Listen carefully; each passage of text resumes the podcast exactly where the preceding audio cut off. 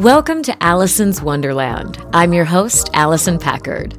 Join us as we journey through the looking glass and down the rabbit hole into the wild and wonderful world of animation and video games. Hey, do a girl a favor and please subscribe to this podcast and go on iTunes and leave us a good review. If you like the show, please help spread the word. It really helps us to get heard by more people. Thanks so much. Hello, hello, happy Wonderland Wednesday! This is Allison's Wonderland, the show that takes you through the looking glass into the wild and wonderful world of animation and video games. I'm your host, Allison, and tonight, our guest is Ezra Weiss. Ezra is currently directing the English dub of Miraculous Tales of Ladybug and Cat Noir, but he is also an established anime voice actor that has been in the game for many years. He's also, fun fact, a marathon coach. So apparently, if you are a marathon runner and need some coaching, you can sign up and get that as well. So we're going to dive in and learn all about Ezra, learn all about the skill set you need to become an animation director, and learn more about the different shows he's working on. So why don't you guys please join me in welcoming to the virtual stage, as it were, the one and only Ezra Weiss. Ezra, I'm your hype man. I'm your hype man. There's a question box in the bottom here. So if you have questions, go ahead and put them in the box. I will do my best to get to them. I know that we have a lot that came in in advance. So thanks to everybody that submitted. And we'll do what we can. Ezra! Hey. How are you? I'm so ready for this. I've been waiting for a long time, Allison. I'm a big fan of your podcast. I love so many of the folks that you've interviewed. I look forward to working and I aspire to working with some of the talent that you have interviewed in the past. I think you do an amazing job and it is an honor to be here. And thank you for including me. Oh, wow. You're just making me blush. Of course. Have you here as well. I mean, first of all, I just got to give a shout out to your TikTok channel because I love the content that you create there and all the behind scenes stuff you do and all the you really show people inside your world which I think is so cool and you do it in a way that is inspiring and down to earth and I just really love it. So, thank you for that. Well, thank you. Thank you. Thank you so much. I have I had a thought even today of, you know, am I am I an oversharer? I love to share. I really love to share like a lot of myself with the world. And I think yeah. that's one of the reasons why I uh, was really drawn to just being an entertainer and being a performer and being an actor. And I just like to share. I like to be I like to be candid, yeah. which I have to be careful about sometimes because we are in a business where projects don't want us to be candid. I I have a very empathetic heart, and if somebody is in need of an ear or in need of companionship, I'm, you know, very willing to be that person. And uh, I also think that's something that really helps me out in uh, being a director, you know, really listening to where someone might be struggling with a moment to try and work through that. And when social media came around and I could just take all of these friends with me and share my life with them, I just, you know, started to enjoy doing that more and more and more and more. Yeah. Well, I mean, mm-hmm. I think you're ju- just diving into the meat of the question that is on everybody's minds these days. Oh, let's. My- although I am a pescatarian, but bring out the meat. Beef, the social media beef. it's really the bacon, whatever your taste is. But yeah, right. I mean, we are, especially those of us that are voice actors, directors working on these projects.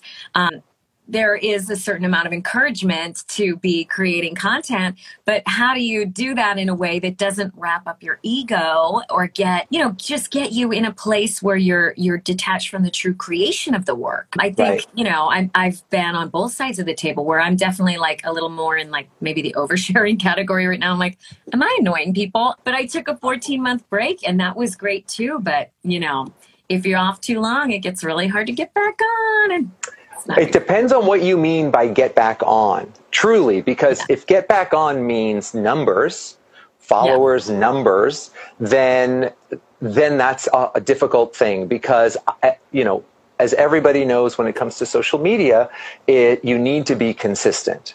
Yeah. And the other thing they say about social media is you need to have a niche. You need to be very specific and you need to really like target and and work on that. So for instance, this hmm. podcast, it's about voiceover. It's about the art and the joy of bringing characters to life through the use of our voice, which obviously is our entire instrument, not just solely our voice. Right. But look at your podcast. You do so much more. You bring out a, a, a casting director, you bring in voiceover directors, you bring in voiceover actors, you bring in writers that work on, on animation.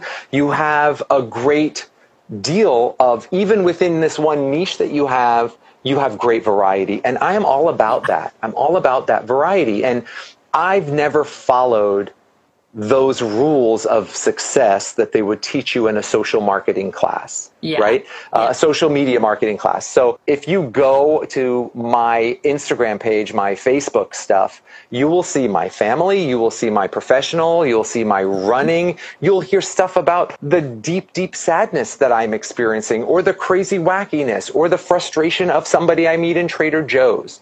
You'll have weird, random snapshots, you know, of being in the post office or people getting my name spelled incorrectly at Starbucks, which I absolutely love. And even though I may feign like I'm angry about it, I love it. Who cares? so I'm all over the place. And taking a break, a social media break, is yeah. super important. Backing off yeah. of the attention that you give to something like that is really important. But here's the thing that I really do connect with, and that is the other person watching our content. Yeah. I don't feel like it's just my content and it's like I'm checking up on my content. Like, for instance, if we are gardeners with our social content, yeah. I'm only looking at my crops. I'm looking at my garden of crops, but I'm thinking about the person who will be enjoying them later in the mm. salad. Mm. Right? So it's not about how are my crops doing? Oh, what are my numbers like? You know what I mean? Why isn't yes. this targeting right? What's wrong with the algorithm? How do I change it so that I can kind of work the wave and surf the numbers and get What's the, the weather? What are the bugs what? doing? Right, all that stuff. But I'm like this, you know what? whenever they eat that salad, I hope they enjoy it. What I'm making here, I just hope you enjoy it. It's not about micromanaging the content for the numbers. Because if you look on something like Instagram stories or on TikTok, it goes by so quickly.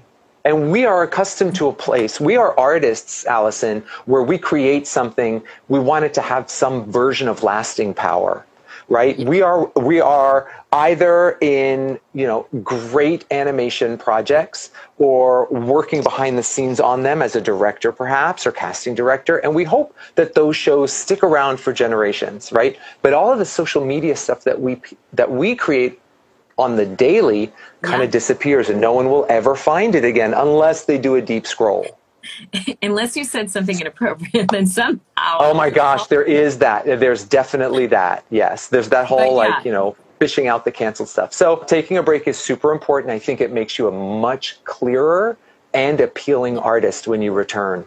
And if the numbers come, fine. And if they don't, I think it's important for anybody to recognize that the numbers don't matter as much as you being a creative person. Mm-hmm. Real, real quick. I promise I'll be so short on this. There is one amazing, amazing, miraculous ladybug content creator and super uber fan who lives in Canada. Uh-huh. And she had more followers than I had seen anybody have on Instagram with, you know, all the miraculous ladybug craze. Mm-hmm. And then all of a sudden they just banned her account and deleted it. And I felt sick in my stomach for all that work, all that effort that she put in there, and then they just deleted her account. And I gave her words of encouragement, like all those followers will come back, they'll find you, they'll come back. Or maybe they were a bunch of robot dummy accounts and you don't need them anyway. But you just keep being you and make the stuff that makes you happy, and then it will just grow back. Or if it doesn't grow back, it doesn't but you just keep being you because you know and I know that if one of our accounts all of a sudden just gets deleted or we wake up one day, you know, and one of these social media platforms gets hacked and it's all gone, yeah. I would feel sad. I'd be, I would be depressed about it because I'd be like, no, that, all that. Yeah. You know, because we do put a lot of creative energy behind what we are making. But she has gotten back on a platform and she's building back her audience the way that she is. And it's not the same numbers, but you know, it, I didn't want her to be completely discouraged and depressed.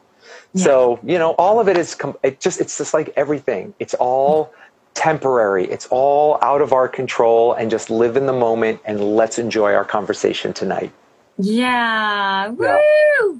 There you have it, folks. yeah. And so, I mean, it, it really is truly a journey and a lesson in impermanence and, and the temporal nature of life, right? I mean, it's, mm-hmm. it, it's just how do we stay more present, you know, and you can't get so wrapped up in uh, what you're doing or checking back in with how things are doing that you're not present in your life. Cause I think we've all probably been there. If you're on social yeah, well, media, for actors, been, what am I doing? I, I'm scrolling. Right. I didn't even know. Yeah, and, and but and as far as actors are concerned, when you submit auditions, I just saw your TikTok where you spent 45 minutes on an audition. But if, if you are an actor and you are obsessing about when am I going to get, when will I hear feedback about my audition? Hmm. We're not living for the feed. Feedback is nice, and sometimes feedback is hurtful. Hmm. But we don't, we can't be living for the feedback. If we're living for the feedback and the acceptance, then we are taking a step far away from ourselves as the artist. Mm-hmm. As an artist, we have got to put ourselves out there for criticism, critique, praise, or nothing. But we just got to keep putting ourselves out there as artists. And you know, as as a voiceover person, the ideal life is please just keep giving me auditions and when they hit, they hit, but I'm not going to be looking at my inbox from my agent to see if I got it or if there's a callback. That's what kind of life is that? That's the same as just scrolling and looking at everybody else's stuff. Yeah, you got to just let it go. Let it go Oh, let it go. Don't hold it back anymore. What'd you do? Did you kick your own computer desk? my iPad. All right, let's get into the juice. Let's take the bacon bite. Let's. So it, it's funny because that was such an inspirational thing, and, and I'm I'm realizing. Well, in my research, I figured I found out. You know, so you teach Tai Chi. You're also oh, yes. a marathon coach. These are both yes. skills that kind of help people stay inspired in the mm-hmm. long in the long run. And um, mm-hmm. um, so, can you talk a little bit about your sports background? It's kind of a weird place to start. Oh my, yes, of course. I was not an athlete at all through high school you know, or college. Boom. Not boom. at all. Not boom. Not at all. Nothing. I mean, I liked seeing sports. I was the biggest cheerleader in the bleachers during high school. I, but of course, why was I doing that? Probably to just get a crowd to look at me being the fool in the bleachers. But um, not, I don't understand sports. I never really. I still don't understand sports like football. I don't understand yeah. hockey at all. I like watching tennis. I think it's fascinating. I finally, over the past seven or eight years, started to chip away at some of the fundamental rules of baseball, but I just don't know it like most fans of any sport know. I like to watch it for the drama. I basically figured out, you know, okay, if you're, I don't understand how fouls work in basketball but I understand the points and who's going to win. I mean, that makes sense to me. So I was not athletic at all, Allison, in high school. I was very, very invested in the theater department and and being a performer and in and then when I graduated, I spent one year at Sarah Lawrence College and I devoured their theater department and wanted to transfer to a more more strict structured conservatory program and I was seeking out places like Juilliard and Cal Arts or California Institute of the Arts and I went there and it was nothing but the physical building of an artist. So voice class, speech class, movement class, Tai Chi was in, included. Four and a half hours of an acting class every day, a break for dinner, and then a three and a half hour rehearsal at night. And it was just that level of stamina and performance that was the dream. And I learned Tai Chi there. Okay. I also, you know, like I said, choreography or movement, mm-hmm. we had, you know, all semester long, you're learning how to do a dance, but I liked aerobics. That was as, as athletic as I got, you know, and as sportsy as I got. But Tai, aerobics with you so bad. Just, oh my god, it's so much fun. If I, the only thing, it, give me just three Zumba classes to catch up, and then Zumba's my jam.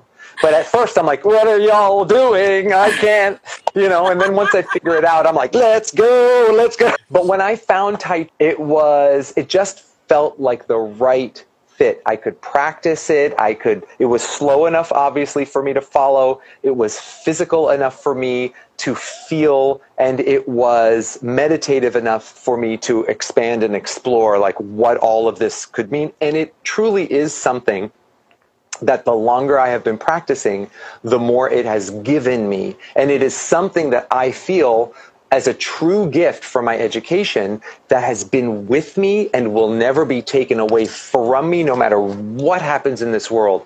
I manage a great deal of stress levels, anxiety with my Tai Chi. Not medication, just my Tai Chi and that practice. And it is always, always balancing me out. So I so I was so I excelled at Tai Chi because I would show up early. I was a teacher's pet. I'm still a teacher's pet. I wanted to show the teacher that I was getting it, and I really wanted to win the teacher's favor, and we had a very good relationship. And by the time I was graduating, my instructor said, You're able to teach this. And I'm like, What?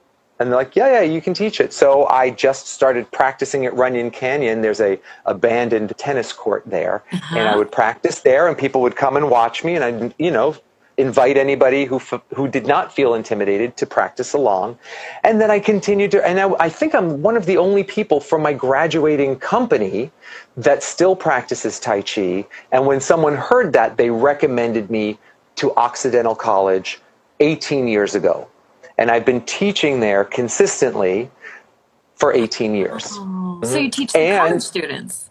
I teach college students. Yeah, I teach them like I learned. And and the thing is, the thing is, hmm.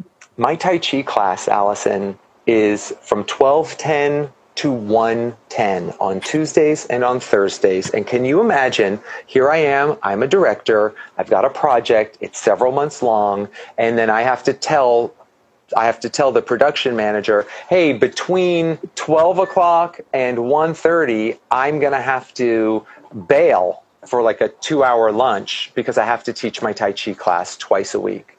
Oh. oh, yay! My daughter just got into her choir. She auditioned and she just got in. And my other is, yay, we're screaming, yay. Very good. We're very excited.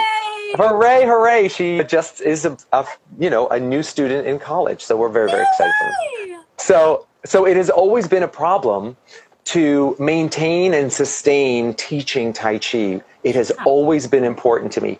And the thing is, as a independent contracting artist like we mm-hmm. are, yeah. you sometimes have to keep several plates spinning.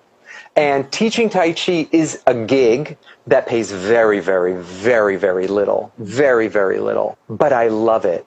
And even mm-hmm. though it pays little, it pays and you need any kind of money all the time and sometimes little bits of money can pile up to be enough money for a month or for the semester or whatever. So i don't want to say no at the opportunity but i also really love the work and it helps me as a director because when i come back or if i'm practicing it through the week like i do i'm just a happier balanced calmer more present engaging human being to work with and uh, and that's of, of value I can't put any money on. That's so great that you both recognize that and put it into action. Mm-hmm. You know, because there's a lot of things mm-hmm. in life. Sometimes it, it's easy to see it on paper. Oh yeah, if I get up super early every morning, I'm a much more balanced person. And then we get in grooves where, you know, yeah. you have any advice yeah. or wisdom that maybe your Tai Chi or your running for people that ha- find they've gotten off track? Any words of inspiration? I do have, it's a very, very simple, simple lesson, but we always make this mistake in our lives. And we, we try to, whenever we're in a new situation, even if it's a new job and you're working with new people, right? You want to show them how good you are right away right? Mm-hmm. And you may not be ready to be that good, as good as you want to be, as good as your mind says. We, we hear so many quotes and podcasts and speeches from motiva- motivational talkers that like if you get it in your mind you can do it you should do it and you and they're absolutely right and I do not take away their message but I feel like their intensity behind the message pushes us to try and do something before we are ready. Mm. And when we do that, we make some big mistakes. Mm. So I always try to instill go slow until you know. And I don't mean to make it rhyme. It's just coming out the way it is right now, right? But go slowly until you know. And then once you know with confidence, then you can pick up pace. Mm. Think of it as you're trying to learn a new dance choreography, right? And someone's showing you the moves and you don't know it. And it takes time for your brain to tell your body what to do. But you are trying so hard to like show that you know it and you miss a step and you twist your ankle and now you're out because you went too fast too soon and now you made a mistake. If you go fast, you make a mistake. So try not to go so fast so soon. And then, you know, and then other things will come your way. But we're we're very we're seeking that recognition that we're good at it already. So that's one thing. Now, in terms of running, Allison, when I was engaged to my beautiful wife, Sabrina, I had so much energy, and the wedding was planned, and we were getting married in New Jersey and living in California, and I did not know what to do with myself. And I wanted to take an aerobics class because that's the only physical stuff outside of Tai Chi that I would do. And the gym was under, you know, construction, and I couldn't work out, and I was bummed. And I was in my running, it was in my workout clothes. So when I got back to the house, I parked the car. I'm like, what do I do with my? Do I wash my running my clothes? I just put them on, but I didn't work out. But they're my like workout clothes. Like, what do I do? I can't take them off until they're gross because that's what workout clothes are for. So I just said, screw it, and I ran as far as I could go, which was three or four blocks and I was out of breath. I turned around and I ran back and I'm like, that kicked my butt. I'm going to do that again tomorrow. And then I started to build that up. And then over the course of the years, I started to get motivated by races and then motivated by medals, which are hanging back there, some of them. And then I just started to love how pushing my body in a slow and steady way would give me a community of beautiful people, a feeling of success and accomplishment, something that also belongs to me. And that's how I got involved with being a marathon runner. Yeah, and, and it's funny. You teach with a running group or?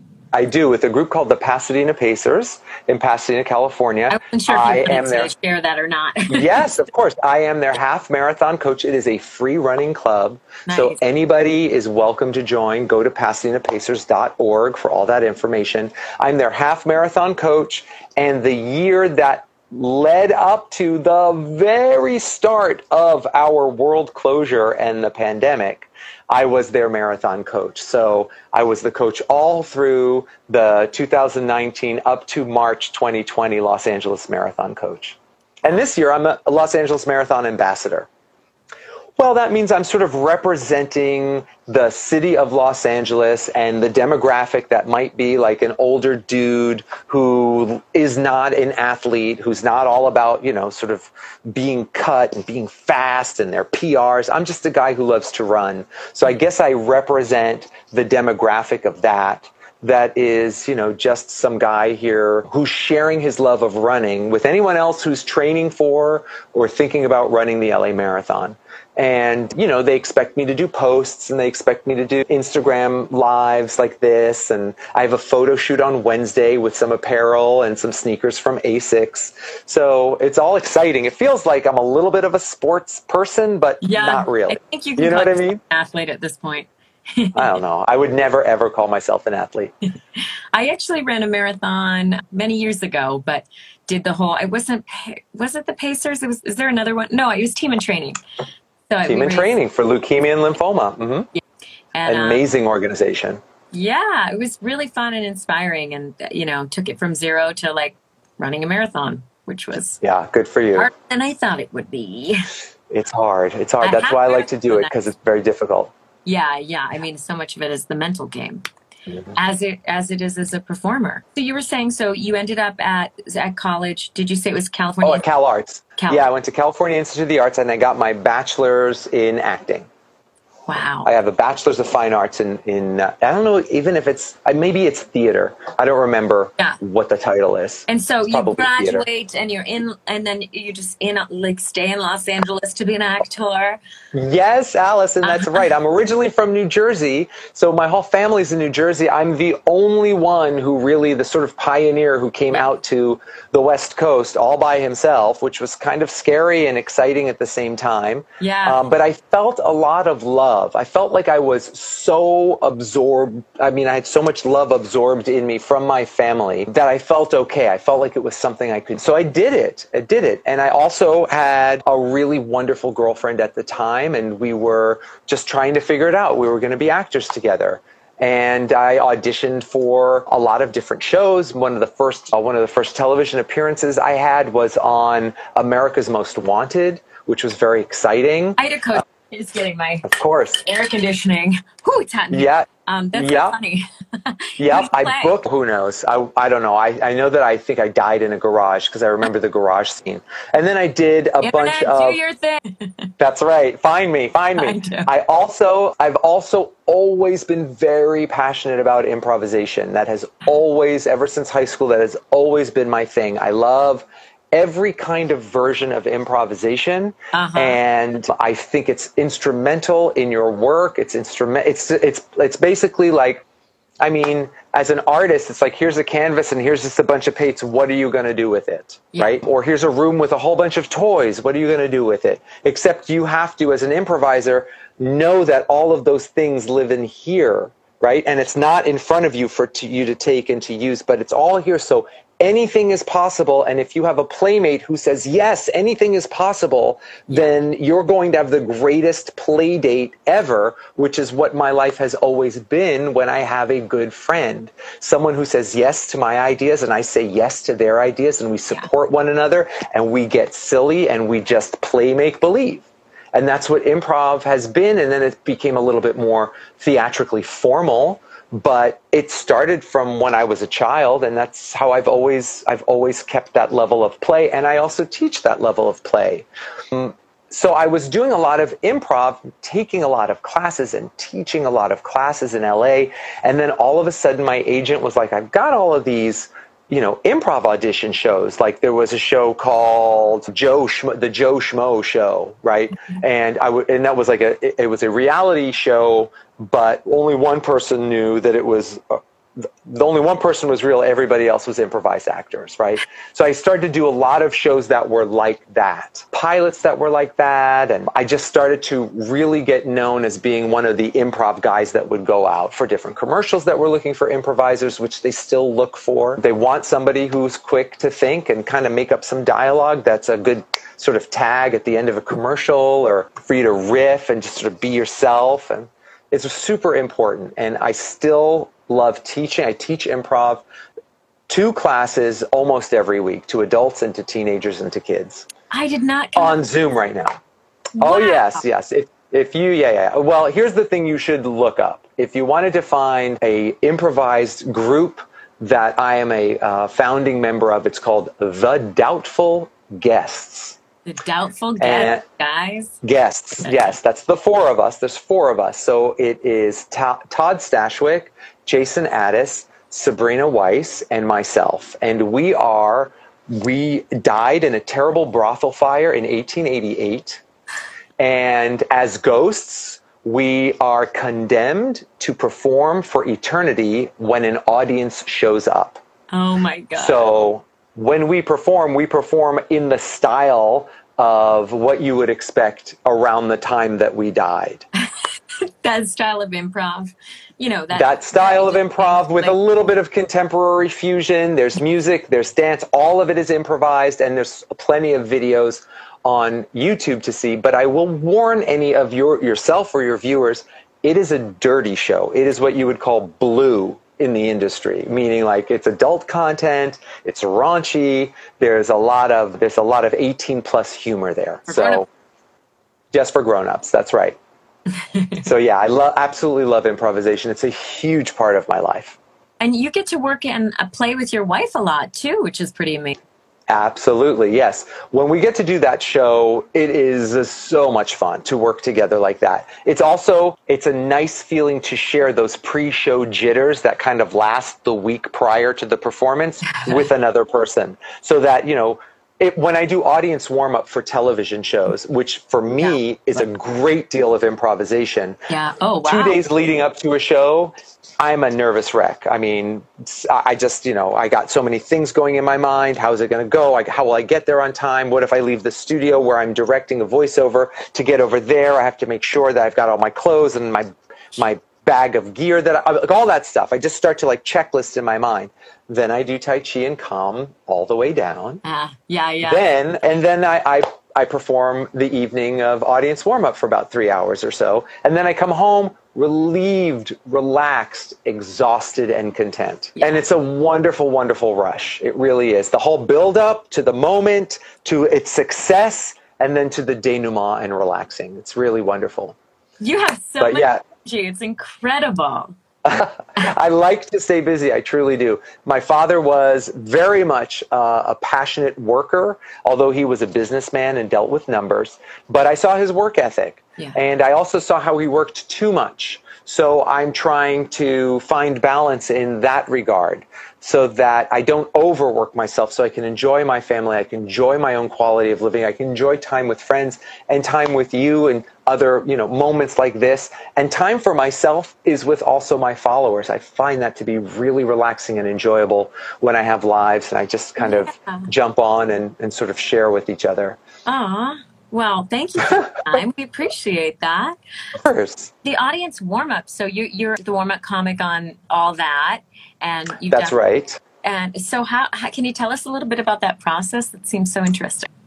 Yes, I'm happy to share it. It's a very weird job. A lot of people hate it. They think they feel like a comedian is the right person for it because you're supposed to make people laugh. You warm up their laughter. You get them used to being where they are. They sort of walk into a studio, and not only is the studio literally cold, but it's a bunch of strangers sitting with each other, and you want to make them feel a little more comfortable or warm up the environment so that when it's time for the sitcom, they're laughing at the jokes. They're not like judging it or distant or, you know, sort of shut off from the experience. So I am a person who, when I do the job, I really do act the fool I, I'm very much like I am on my Instagram sometimes or on any of my stories where I like to engage directly. I'm never ever mean. I don't like being mean. I don't think teasing is a fun way to get laughs out of an audience. I think if anything, it makes them on guard, like, oh no, don't come here and tease me. Mm-hmm. So I always am the one to be teased.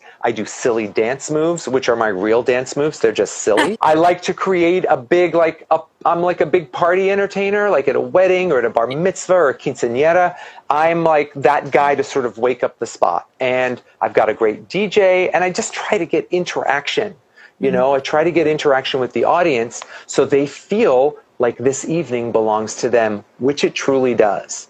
They are the audience, they're super important, and they're excited to be in Hollywood and watch a taping of one of their favorite shows. So I want them to feel special. And that is my purpose. The show is not about me.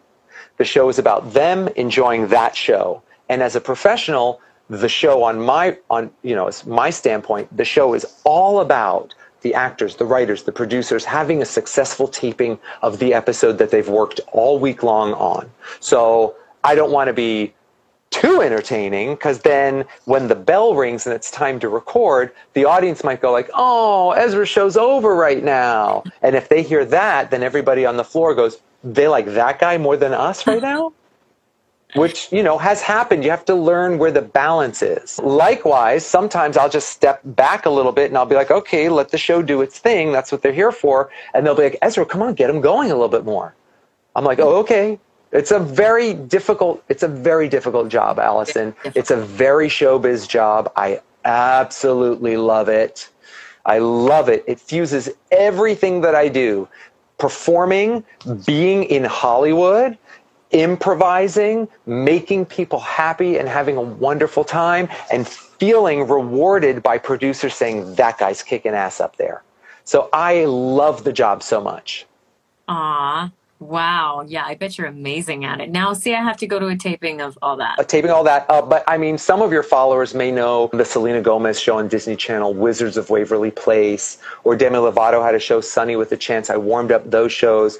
Austin and Ally is a Disney Channel show I worked on. I also worked on Cristela on ABC. I've worked on Man with a Plan, which is a CBS show. I mean, worked all these different shows.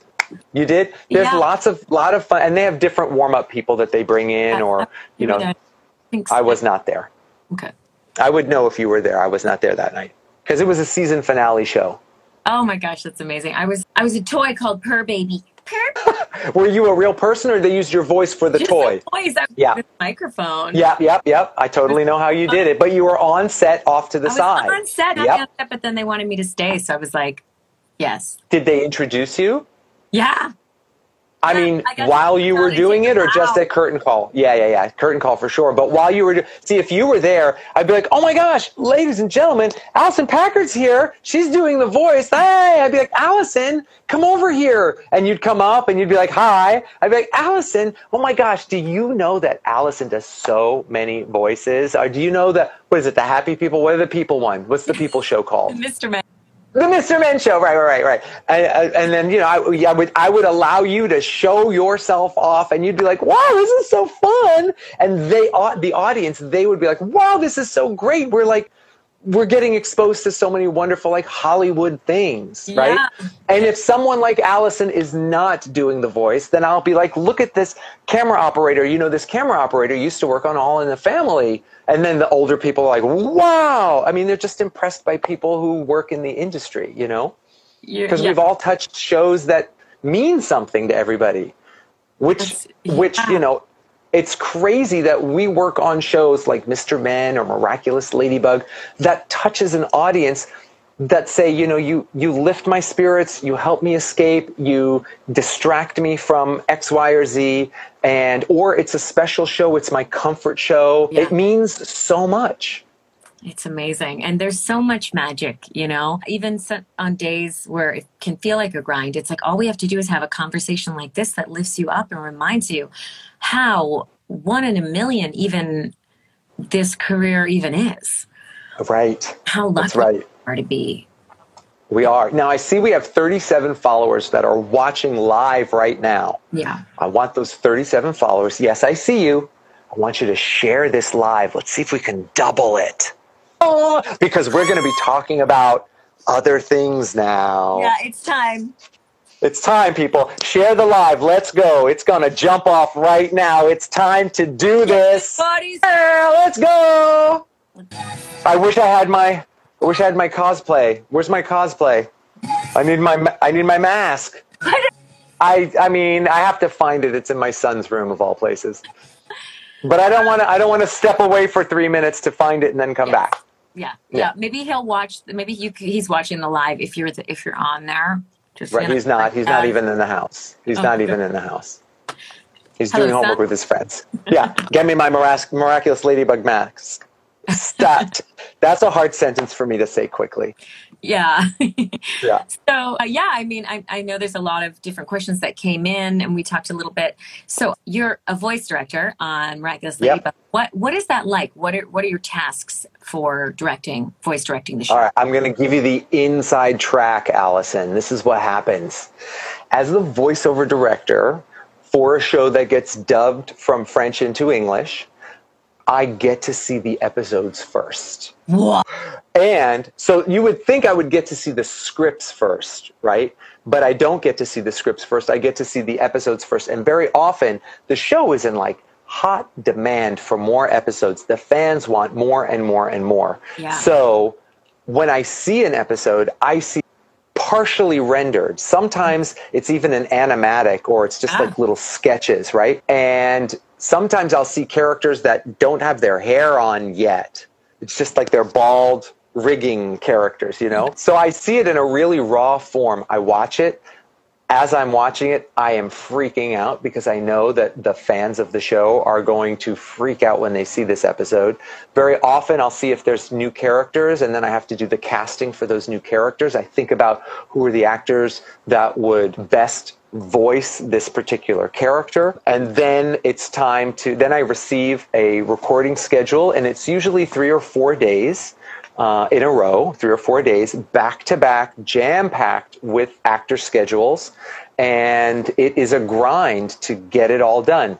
When we record, we work with a system that's very much like karaoke and maybe you've worked with it's you may have worked with something called VoiceQ where it scrolls on the bottom. But mm-hmm. we work with a very it's a very french system. It's called Eurythmoband and it scrolls on the bottom.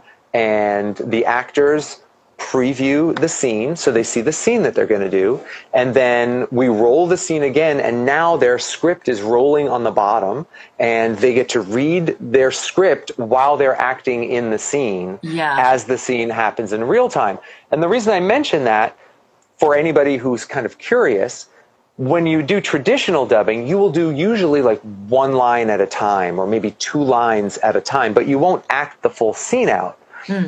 And I think what really helps Miraculous Ladybug out is Cristina Vee, who's the voice of Ladybug and Marinette. She's and who was a, a past guest on your Alice in Wonderland show. Yes, she gets to act the whole scene out, and I feel like that really adds a lot of life and heart and character to the overall production. And all of the characters do that. I'm just using Cristina as an example. And then we'll do that scene.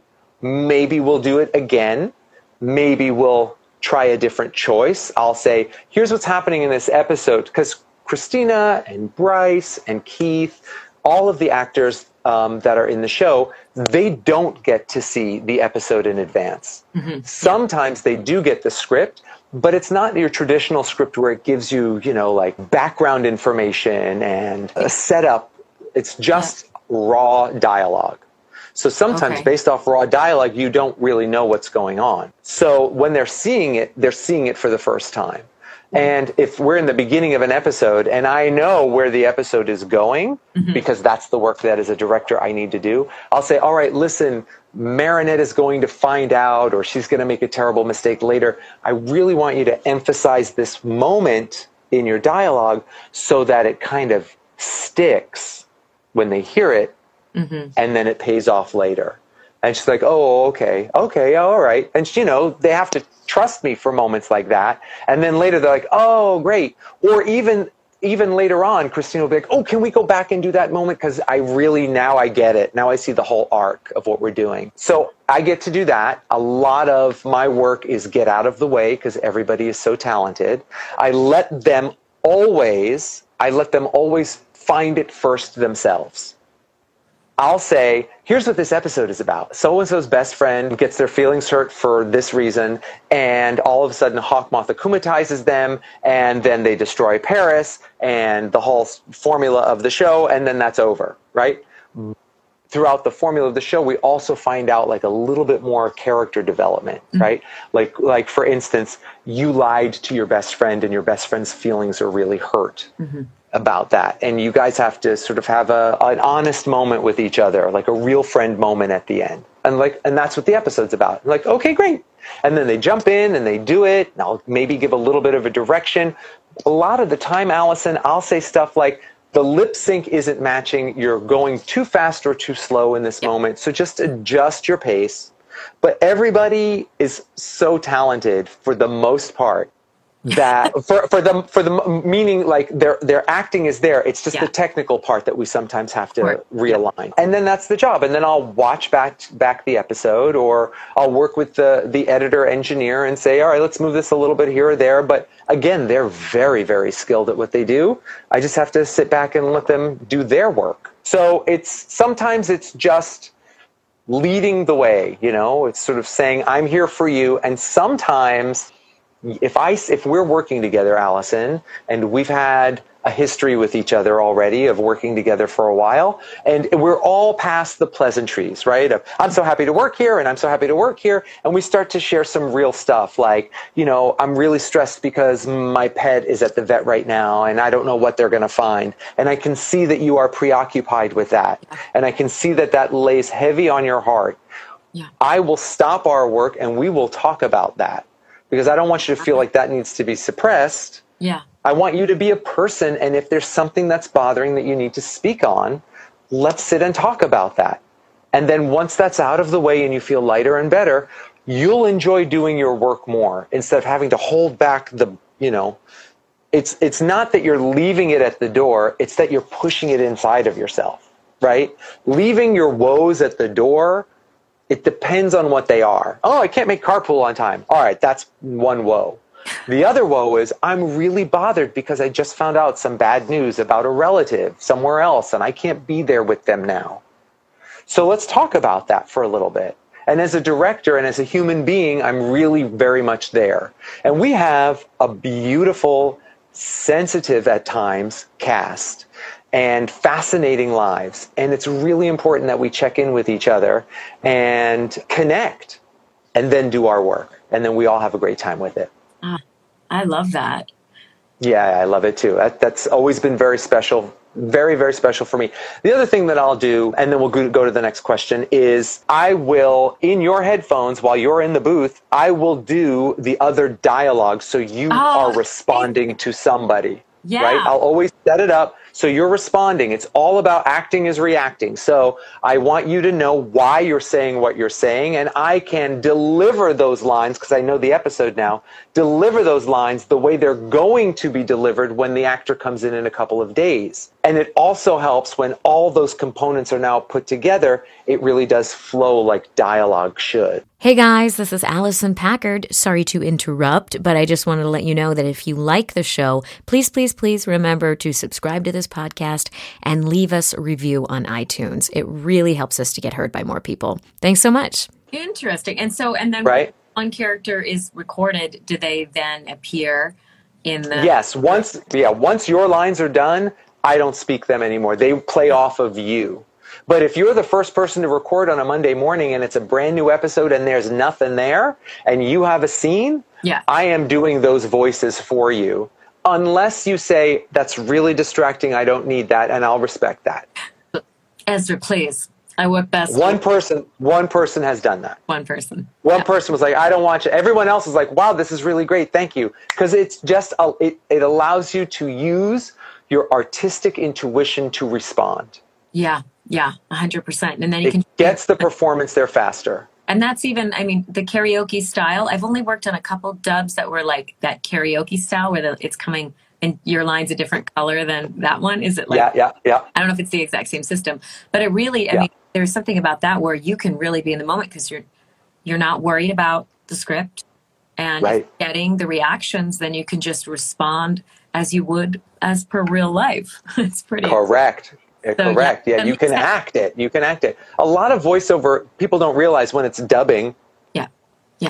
It's technical. Mm-hmm. It's really technical. You got to match lip flaps and you got to try to start and stop at the same time and you're by yourself usually you can't dub with other people around you. It, it's just, you know, you got to just do that one isolated track. Yeah, yeah. So it's really technical and it takes a while. And that's why I say go slow until you know, and then you'll be able to go fast. So don't beat yourself up with like, ah, I'm screwing up because you just keep hitting your head against the wall, especially when you see that band go by.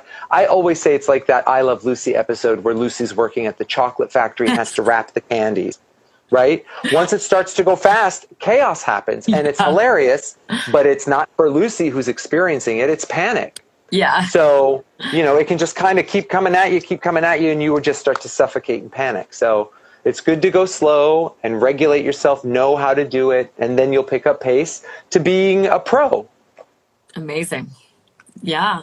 And so I mean you you also have worked on the other side of things as an anime voice actor on so mm-hmm. many different projects. In particular, people were curious about hearing. Well, let's we'll get there actually later. like what time? was it eight fifty already. By the way, who cares?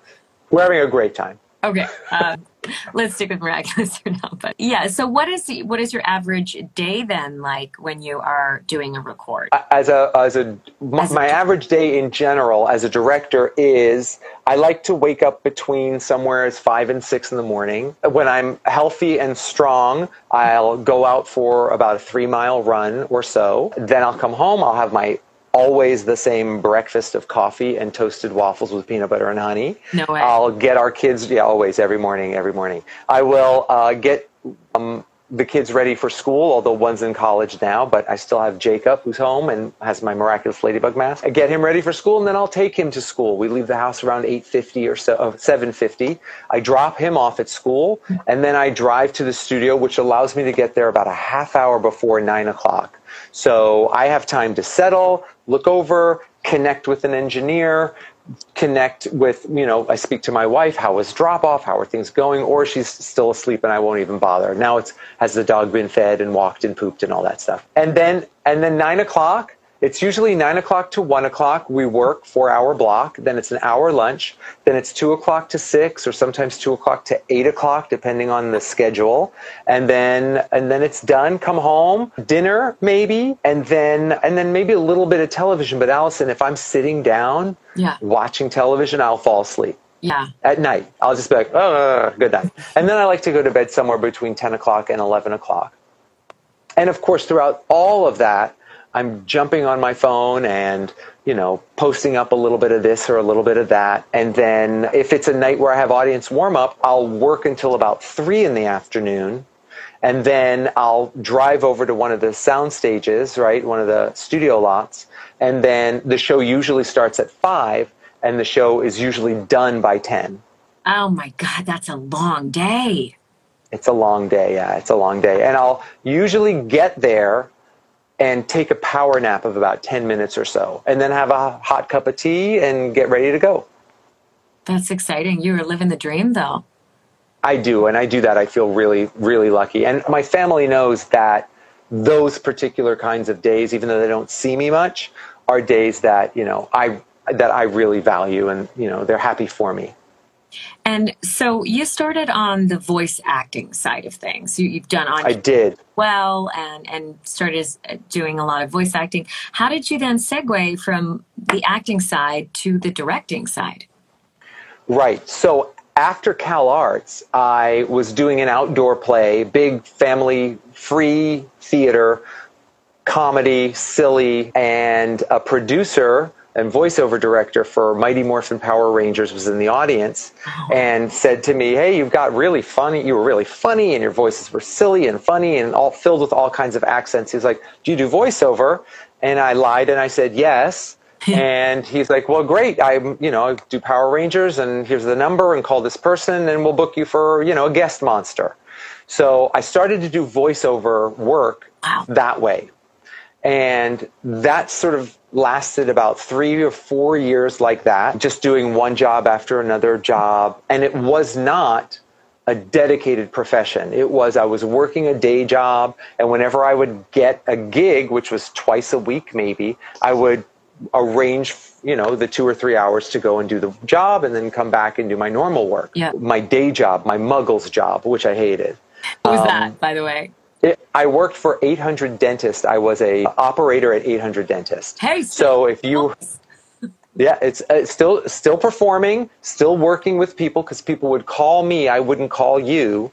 And still being very helpful found people a dentist. It was a great fit for me. I got full-time benefits for part-time pay for part-time hours and very very very flexible schedule and on a call floor with other actors. So we were all covering one another's work whenever someone booked a job. And then you know i started to work regularly at this one studio and the studio director said you know uh, we have this project. Are you interested in being the voiceover director for it? And i was like oh, hold on a second. I mean I was directing theater and sketch comedy and you know little film shorts, but I was I don't know about directing. Vo- it's different, you know. You're there's a console. You're on the other side of the glass. I'm not working with a person the way I'm used to. I'm not on my feet. I'm not in the sun. It's a mm. dark. Pl- it's different for me, you know. Yeah, yeah. So I said no, and he's like, I think you'd be really good at it. You should consider it.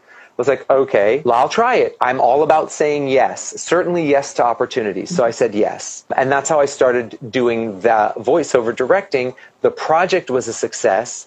It had difficult talent behind it. Danny Bonaducci from the Partridge Family was one of the voices, and another actor who was very, very famous in uh, soap operas. His name is Jack Scalia, and he was another one of the voices.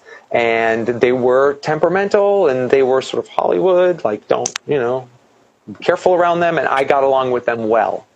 and they enjoyed doing the work even though they hated having to do the work but I made it pleasant. Uh-huh. So hmm. the the studio director noticed all of that. I was on time. I was prepared. I didn't create any conflict. If anything, I resolved it, and uh, and then he just gave me more projects. So I started direct a couple of different anime from them, a couple of live action movies. Then that took me to another studio, which is Dubbing Brothers, yeah. and they they had beautiful major motion picture, foreign motion pictures that were going to be, you know, Academy Award nominees from Sony Pictures Classics. And it was Curse of the, I forgot already, Curse of the Golden Flower, which was the same uh, studio that did uh, Crouching Tiger, Hidden Dragon. I mean, this beautiful, big, epic, you know, dub. I did an anime, an anime movie called Paprika. I worked on another movie called uh, Sky Crawlers, and again, not entirely abandoning my work at 800 Dentist yet. Yeah. Because yeah. it's just, they're just jobs. Jobs will happen and then they're done. Mm-hmm. It's just like being involved in a play, right? Like even the original cast of Hamilton, they're like, well, I know I'm not doing this forever. I got to find another gig when this is up, no matter how great it is. Right. So, so it was, it just worked like that until it got to a place. And st- even still, I find myself with big pockets of time with no voiceover directing work. Mm-hmm. And voiceover acting work is even harder to come by because there's smaller increments of time that you have to string together. If you look at it like this, a voiceover director, I know I'm involved on a project. That's like a big piece of penne macaroni, right? on the on the macaroni necklace. Okay. It's a big chunk of time, uh-huh. right? You you might be just like one little cranberry for a voiceover session of two hours, right? I know that I'm going to be working on a movie, dubbing a movie for seven days, seven work days. I'm like, great, seven work days. That's great. That's income. That's, you know, focus. But if I'm a voice actor on that movie, I might work six hours, six hours instead of 56 hours you know? Yeah. so i started to think like maybe i'll put a little bit more investment in getting the directing jobs. And i started to really enjoy being a part of working with all of these amazing people all day long. Yeah. And then the final product is something i'm incredibly proud of because of everyone's great work that's in it. But i do get jealous mm. of voice actors that say I'm the voice of, and everyone goes, Oh my gosh, I love the voice of. I love that character. I'm like, Hey, wait, I direct it. And like, we don't care about you. Oh, great. True. G- great.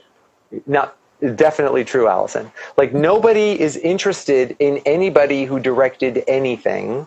They're interested in, I'm the voice of. Uh, much more. And then you go, oh my gosh, you're the voice of. It's hmm. much more, you know, you can identify with that and relate to that and connect with that. But, you know, that's that's that's sometimes some of the stuff that I'm kind of like, hey, I want to it would be nice to have a role that's recognizable maybe in a series, but that's not where I invested my time and my I'm energy. Manifesting that too. We, for you. Yes, I've manifest manifest that, yeah. But I what I have achieved are the things that I have manifested. Yeah. What I just shared with you is a vulnerable truth that's like, I also, you know, it would be nice if I was, you know, known as that guy.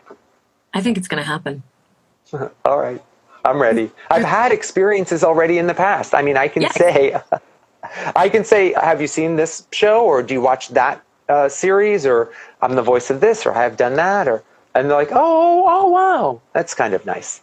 Yeah. Mm-hmm and you are i mean you do get to see the project all the way through. And what has it been like working on a project like miraculous where the fandom is just so huge? I mean was that a new experience for you? It was a new experience it was it was a it was were- it's it, it's now a new experience for me. At first it wasn't a new experience for me. At first i was very familiar with being involved in a show and that show had a big audience. I'd already been familiar with that. Yeah, yeah. Mm-hmm. But then the show grew bigger than that experience. The audience grew bigger than that experience that I had already had. At first, it was excuse me, I was very, very surprised when I went to an anime convention. I went to Anime Los Angeles, one of my favorite anime conventions, and it's local for us. And I saw a cosplayer dressed as Miraculous Ladybug. And I flipped. Oh, I ran. I have pictures of it still. I ran over to her. I'm like, oh my gosh, you're dressed as Miraculous Ladybug. What are you doing here? You know, that kind of thing. She's like, I love the show. And I loved it when it was, you know, original. Like there was an anime treatment of it. And she's like, I just love the character. And I said, I'm the director of the show. She's like, what? I was like, yeah. It's like, oh my gosh. She's, can I get a picture with you? I'm like, yes. Kidding. Can I get a picture with you? Right? And then as the years have rolled out, it has just grown more and more and more and more. And I, I just, I can't believe, you know, the audience, the global audience that it has. Now, it was always much bigger in every other country except for America. Mm-hmm. It's, I mean, like Spain, Mexico, Brazil, Germany, huge hit, like unbelievable hit right? Yeah. And I'm like, oh, okay. Well, I'm glad everyone else is enjoying it. That's not even our version. It's not even the English version of it. But I'm super proud of the show's success. But now it's really growing with popularity here in North America. And I found out from the fans it was because of COVID. People were locked up in their house. They oh. were streaming things. And at that point, now we had three seasons of a show that someone can binge. Right. Kind of like what happened with Schitt's Creek, right? People were like, ah, what's this show? Wow, I have the whole show right here, the whole series. I'm going to binge it. Uh-huh. And that's like my favorite show. It won all the Emmys last year and, you know, it was a really big surprise. And Miraculous Ladybug has fans that are so passionate, they will vote and vote and vote until it wins the popular vote of being a Teen Choice Award for Best New Anime or Animation which it did. Hey. So, I mean, you know, I very much respect and honor and recognize the fans of the show because, you know, the, the show wouldn't be doing a seasons five, six, or seven if they weren't, you know, demanding it. Man, that's so now it's totally like beyond my expectation. And we have people tuning in for this live. Somebody's from Pakistan, Mexico. Yeah. Um, yes. The Italian. Shout out, shout out. Where are you from? Yeah. I love it. Sometimes I'll do this on a TikTok live or Instagram. I love to see all the different countries. Let us know. Somebody earlier was Australia. So it mm-hmm. really is. we have some miraculous in Israel. Some Australia is a big one. And also Canada. Let's not forget our neighbors. Yes, Canadian friends. Yeah. And That's right. What, is there anything you can tell us about the I can tell you that, okay, yes, I do. I mean, I can't tell you anything, so you're not really getting anything. Uh oh. Are you still there? Oh, yes. I, you still I, there? Okay. We, okay, we glitched for a second. Actually, before you answer that question, I just want to say all of a sudden it was Los Angeles, Florida, Malay, New Zealand, Mexico, yep. Philippines, Finland, Australia, Lebanon, Philippines again. Yep. And they're all here watching? They're all here watching. Don't mention Great Britain. Guys, yep. amazing. Thank you for tuning in. See Ezra, people yep, yep. directors. Oh, I hope so. I get yeah. Hopefully, I'll I'll get some more recognition for some of some of the directors that are working so so hard behind the scenes. So for Miraculous Ladybug, I obviously can't say anything like of true value, like of of true no. content because I'm not allowed to do that. But I do want to let everybody know that like cares about the show that has been following the show during the season 4 that's we're currently in. I am not finished with season 4 yet. We still have some more episodes to do. I do know that the show gets much stronger in terms of the storyline over the next few episodes as we get towards the end in the season finale, which is going to be a two part season finale. And it's going to be very, very strong in terms of like fan delivery. Like you're going to see so much. And it's going to make them really excited. If they like the show, they're going to love the, the end run of episodes very much. Yay! Oh, that's so, yeah, yeah. Wow. I know that there are. We're already actually over time. Do you have a hard out? I no, I just don't know if this if Instagram Live will cut you off at any time. I think it would have been an hour. I think because I do this every week, they they give me grace. They give you more time. Okay, great. yeah, but I do want to get have a chance to get to a couple fan questions. So Tamar had asked, did working as an acting coach for Nickelodeon Disney. How was that? And did it impress your kids? So were you an acting coach uh, for the networks as well? Well, what would happen is, as an improviser and being as an improv teacher, sometimes I was asked to work with some of the younger actors that would be on a show, and and we would run through different games and you know just kind of loosen up and feel more free about yourself so that you can bring more of yourself back to yeah. the set and to the script so things just wouldn't feel so stiff and written. So that's pretty much addressing that part. But what was the full question? How has that what? It didn't impress your kids. oh, impress my kids. It did not impress them much. To to quote Shania Twain, it it there are times what impresses them i think a little bit is like when we would go to an anime convention and they would see that people are kind of interested in either an anime that i'm voicing in or directing or miraculous ladybug yeah. but then that kind of neutralizes and they're like, oh, we know that this is going to happen for dad now. And the only time I think it like really um, matters is when they have someone in their friend circle mention a show or an anime and then they're like, oh yeah, my dad works on that. And like, what? No way. And then I, yeah, yeah, that part, that part is super fun um, for me to know that that's happening for them. But it was always always fun for me to bring my kids on set, for them to meet Selena Gomez and Demi Lovato and Ross Lynch and all these really great, talented younger art artists and take pictures with them. They were always so nice to my kids, and my kids really loved being around them and seeing that. And I feel like that calmed down any sort of fan, you know, fan sunglasses that they may have with celebrity.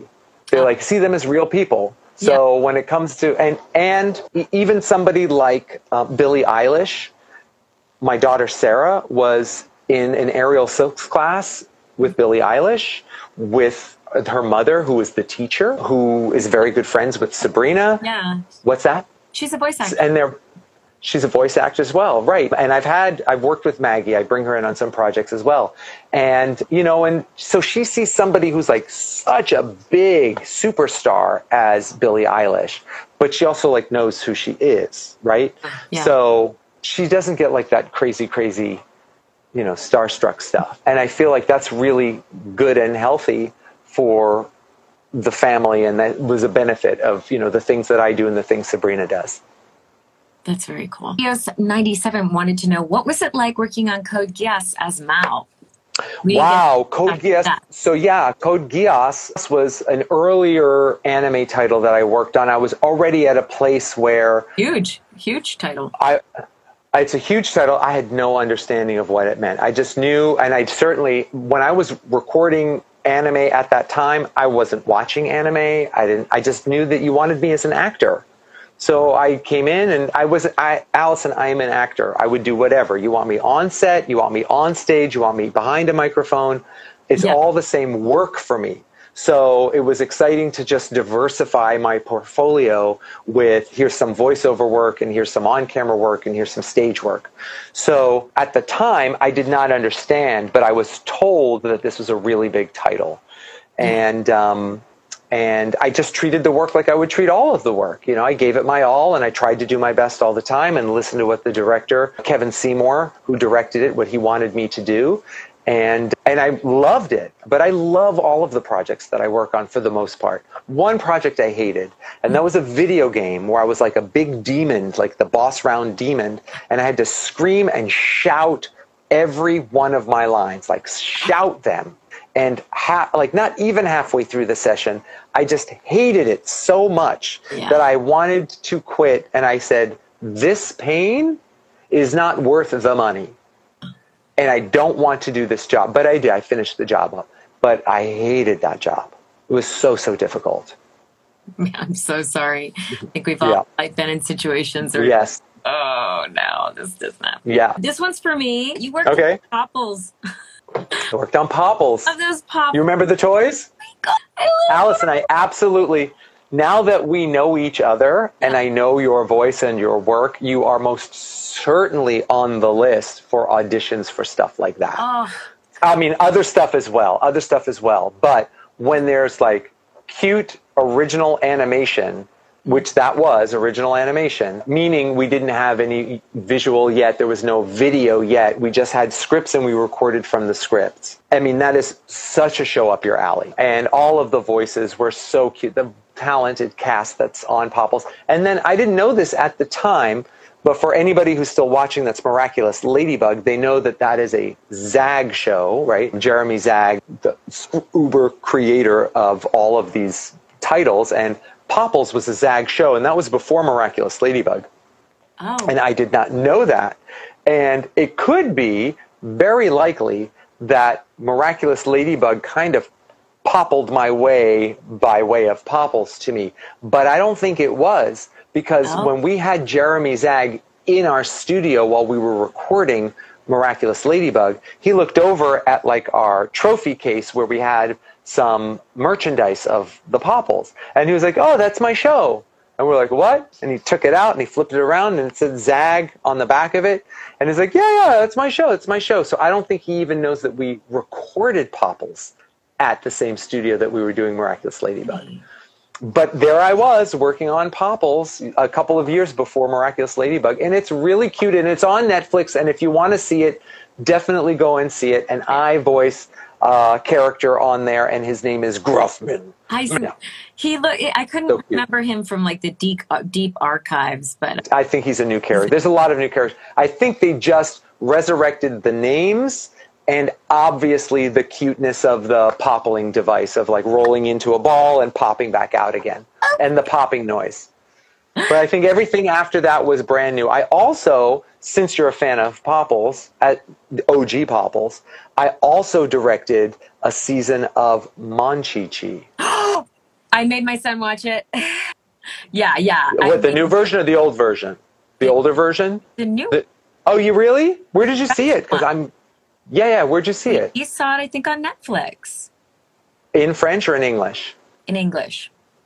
Oh, great. I'll go watch it. I don't know. I didn't even know. Years. I would say this is probably a couple years ago, maybe a year, Okay. a year or two ago. That, but yeah, that sounds right. She's- Yeah, that's right. Yeah, I, I, you can check on JustWatch too to see where things are airing. To reuse that app. Okay. I don't. Yeah, because it's funny how things keep get moving around. I try to find Yokai Watch. It was on Netflix and tell everybody, Mhm. where do we see it? The fans tell you they took it off, and then you go, Yep. you go. And people are worried. They're like, where can we watch like Miraculous Ladybug? Where will we be able to watch it? yeah, I don't know.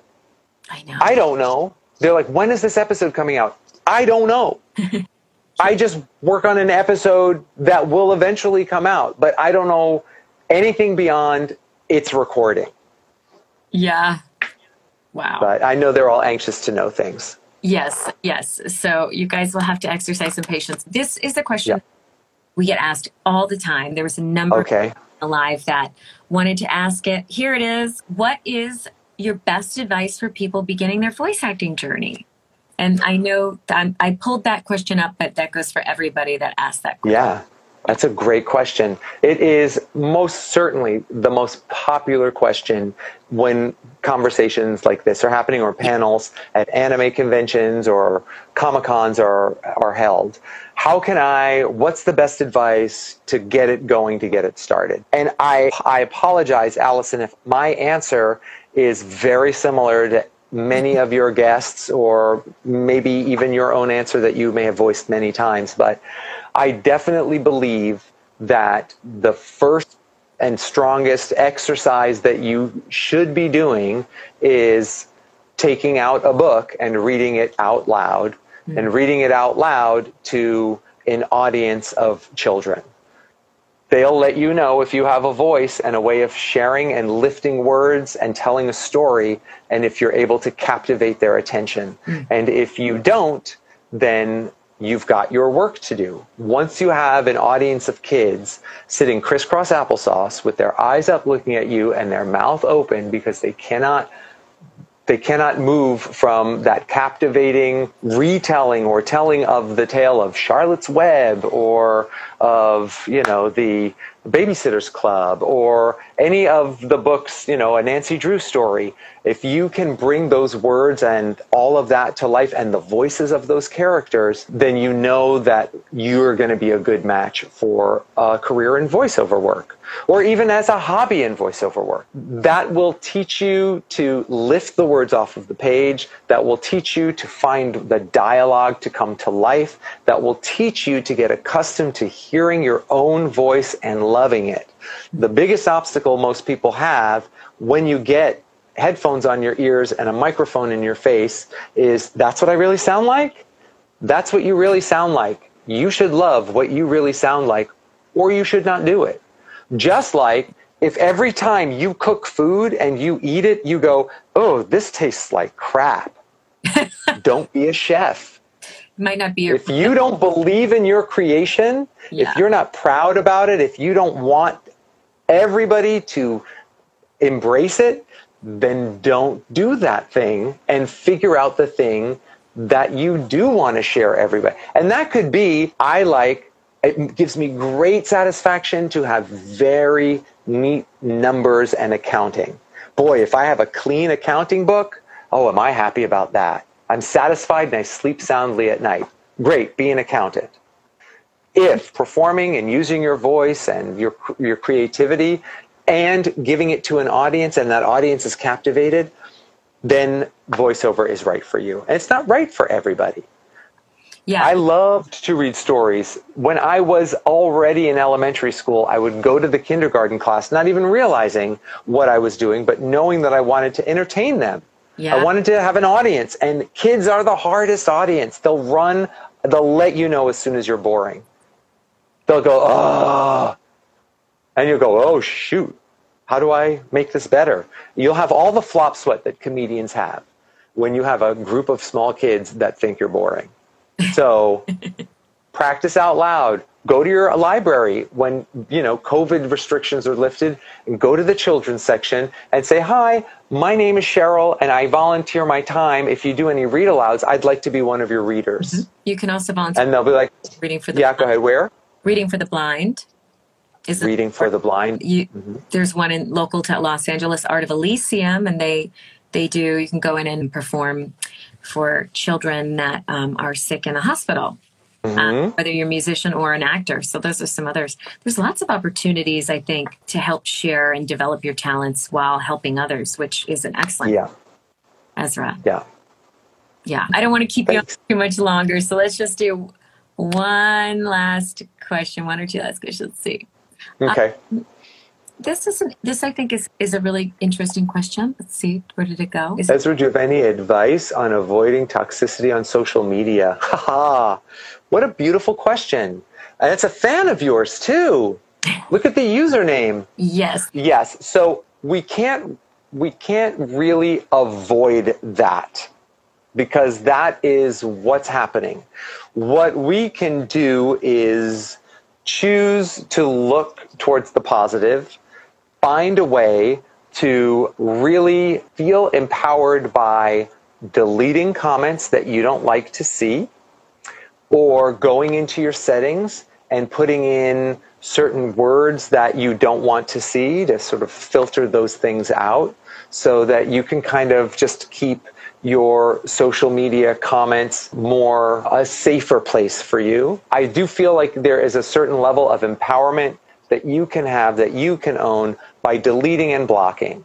And I will share with you personally that I have a difficult time blocking or deleting someone's comment. I feel like if there's a comment there that I don't like, I'll leave it there and I'll let everyone else talk about that comment. That's not my business. My business is what I posted and that's it. So if there's a discussion going on in my comments, then there's a discussion going on in my comments and I don't need to go back and keep looking at something that might trigger stress or anxiety, possible depression. I also believe that if someone is just being a troll and being toxic, you don't need to have that in your life on social media or in real life. And there's ways that we can eradicate that. You can block that person and they don't ever need to see your gift again. They don't get you. You can also do that with real people in your life. There are ter- terribly toxic people in this world and they may be real close to you and you can choose to not hang out with them or not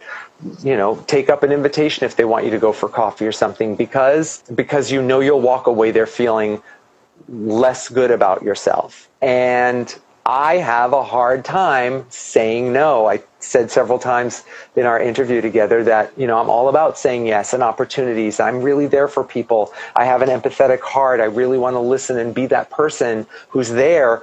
And if somebody criticizes or attacks me, I feel it deeply and it's hard to work through. But Tai Chi and running and love of my family, that helps balance that all out. Also, like Allison did, a break from social media is also very replenishing. So take a time away, block or delete or ignore them.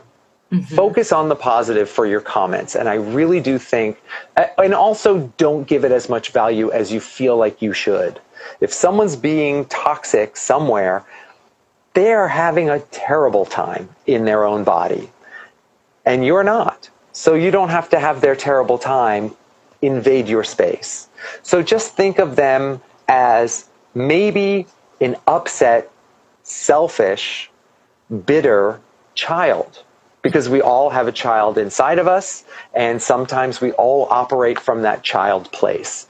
And, and instead of feeling assaulted by a powerful toxicity, just recognize that that's just a person in there who's having a hard time with their child, dealing with how difficult life is for them, and that's not your that's not your fault and that's not your problem. Just to add on top of that the tai chi which is very accessible to anybody there's also a practice called EFT tapping that i use to kind of clear negative energy. It's scientifically proven. You basically are tapping on meridian points. It's free. Mm-hmm. videos on you tap on these meridian mm-hmm. points while you talk to yourself and kind of re- change you acknowledge what is negative about your situation or your feelings and then you transform that into discovering what you're grateful for or what what's what's positive about it and it's so simple you think it can't really work but there's apps and it does videos and that's just like another sort of tool in the, the toolbox to help mm-hmm. deal with the ever increasing toxicity that can be viewed or witnessed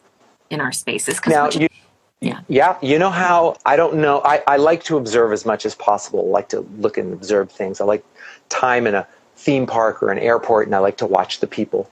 But have you ever seen a dog when they either all of a sudden start to bark or you see their hairs like lift up and they start to bark, right? You ever notice when a dog does that, when it's when it's finished feeling that threat, they always shake their body loose. You ever see that? Like a dog always sort of yeah. Right? they right. They are they are physically recalibrating themselves. That moment was intense for them. It put them on edge. It lifted their hair, right? It triggered their anxiety and their panic. And then when it was over, they're like, oh crud. And then they're right back to normal again. And that tapping serves in a very similar but a more delicate and precise version of it. But also you can totally shake your body loose. Just shake it, shake it, shake it loose and you'll you will feel better because we hold on to stuff in our bodies, right? So we want to shake it loose. Well, yeah. We've taken some, an hour and a half of your time. You've been so generous. I am so grateful to have this experience to be able to to chat with you. And I think the likewise. I'm grateful too. You have such beautiful energy and leave such a positive impact on your community and the planet. So, um, thank you, Allison. It's been lovely. Thank you so much. Likewise, likewise. Thanks for including me. It's like I, they're you know always trying to find which clip you're going to take from the interview. it's going to be this one. We're just, anyways, guys, I'm going to go ahead and post this interview right after this. So if you miss any of it, you can go back and tune into the replay. Ezra, thank you so much. I think we're going to be off next week actually because I am going to be at a t- teaching in a voiceover conference in Dublin. So I, unless I can find somebody, I mean, it is a voiceover conference. If I can find a great guest there, we could do a live. But in two weeks, Tom Ruegger is coming on the show. He is the creator of Pinky and the Brain and Tiny Toons Adventures and the original Animaniacs. So it's going to be a really good interview. It's actually rescheduled from a couple weeks ago. So I hope you guys tune in for that. And Ezra, you're amazing. Thank you so much. We'll see you soon. My pleasure. All right. See you soon. Bye. Thanks for watching. Bye, Allison. Thank you. Thanks for tuning in to Allison's Wonderland, where we explore the wild and wonderful world of animation and video games. Please remember to subscribe and leave us a review. For more episodes of Allison's Wonderland, please visit us at www.allisonpackard.com. See you next week.